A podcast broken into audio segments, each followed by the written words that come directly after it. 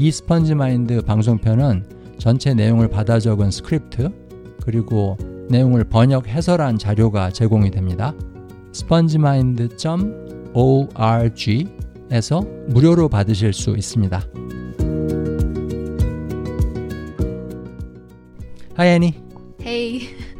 So today, as we promised in the previous episode, we're going to talk about the definition of the word whitewashed for those who don't live in the United States.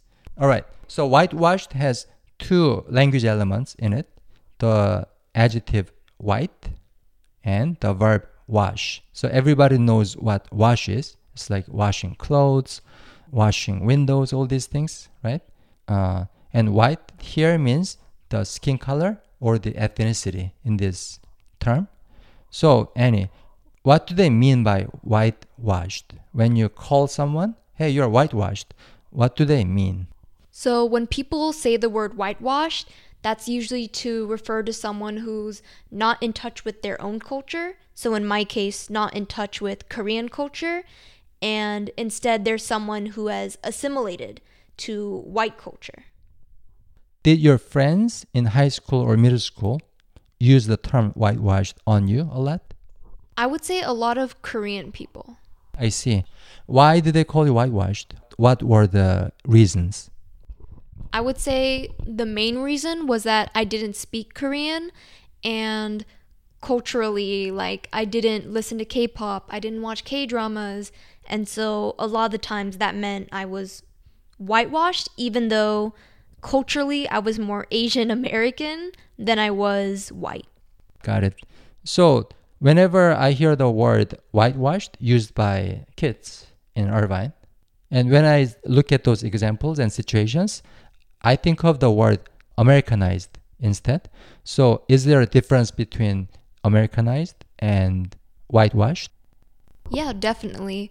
Um, I would say a lot of people don't use the word Americanized with me because, I mean, usually they're a US citizen themselves and they know I'm a US citizen. And so I feel like Americanized is used more so for immigrants rather than someone who's clearly born and raised in the US.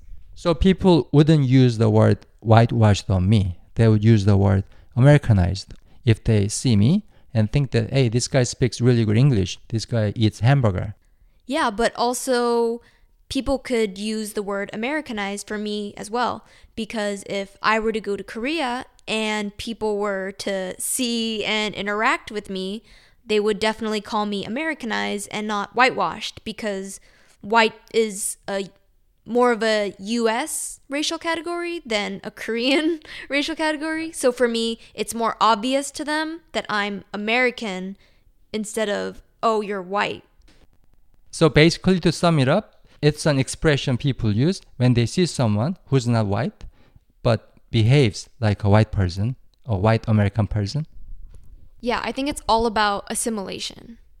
What do you mean by assimilation from the context of the United States?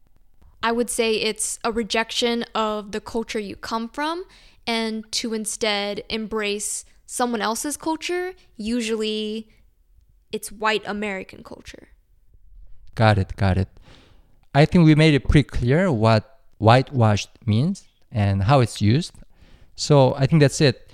Uh, we're gonna move on to a fresh new topic from our next episodes. And we hope that you enjoyed all the conversations that we had. So take care. Bye. Bye.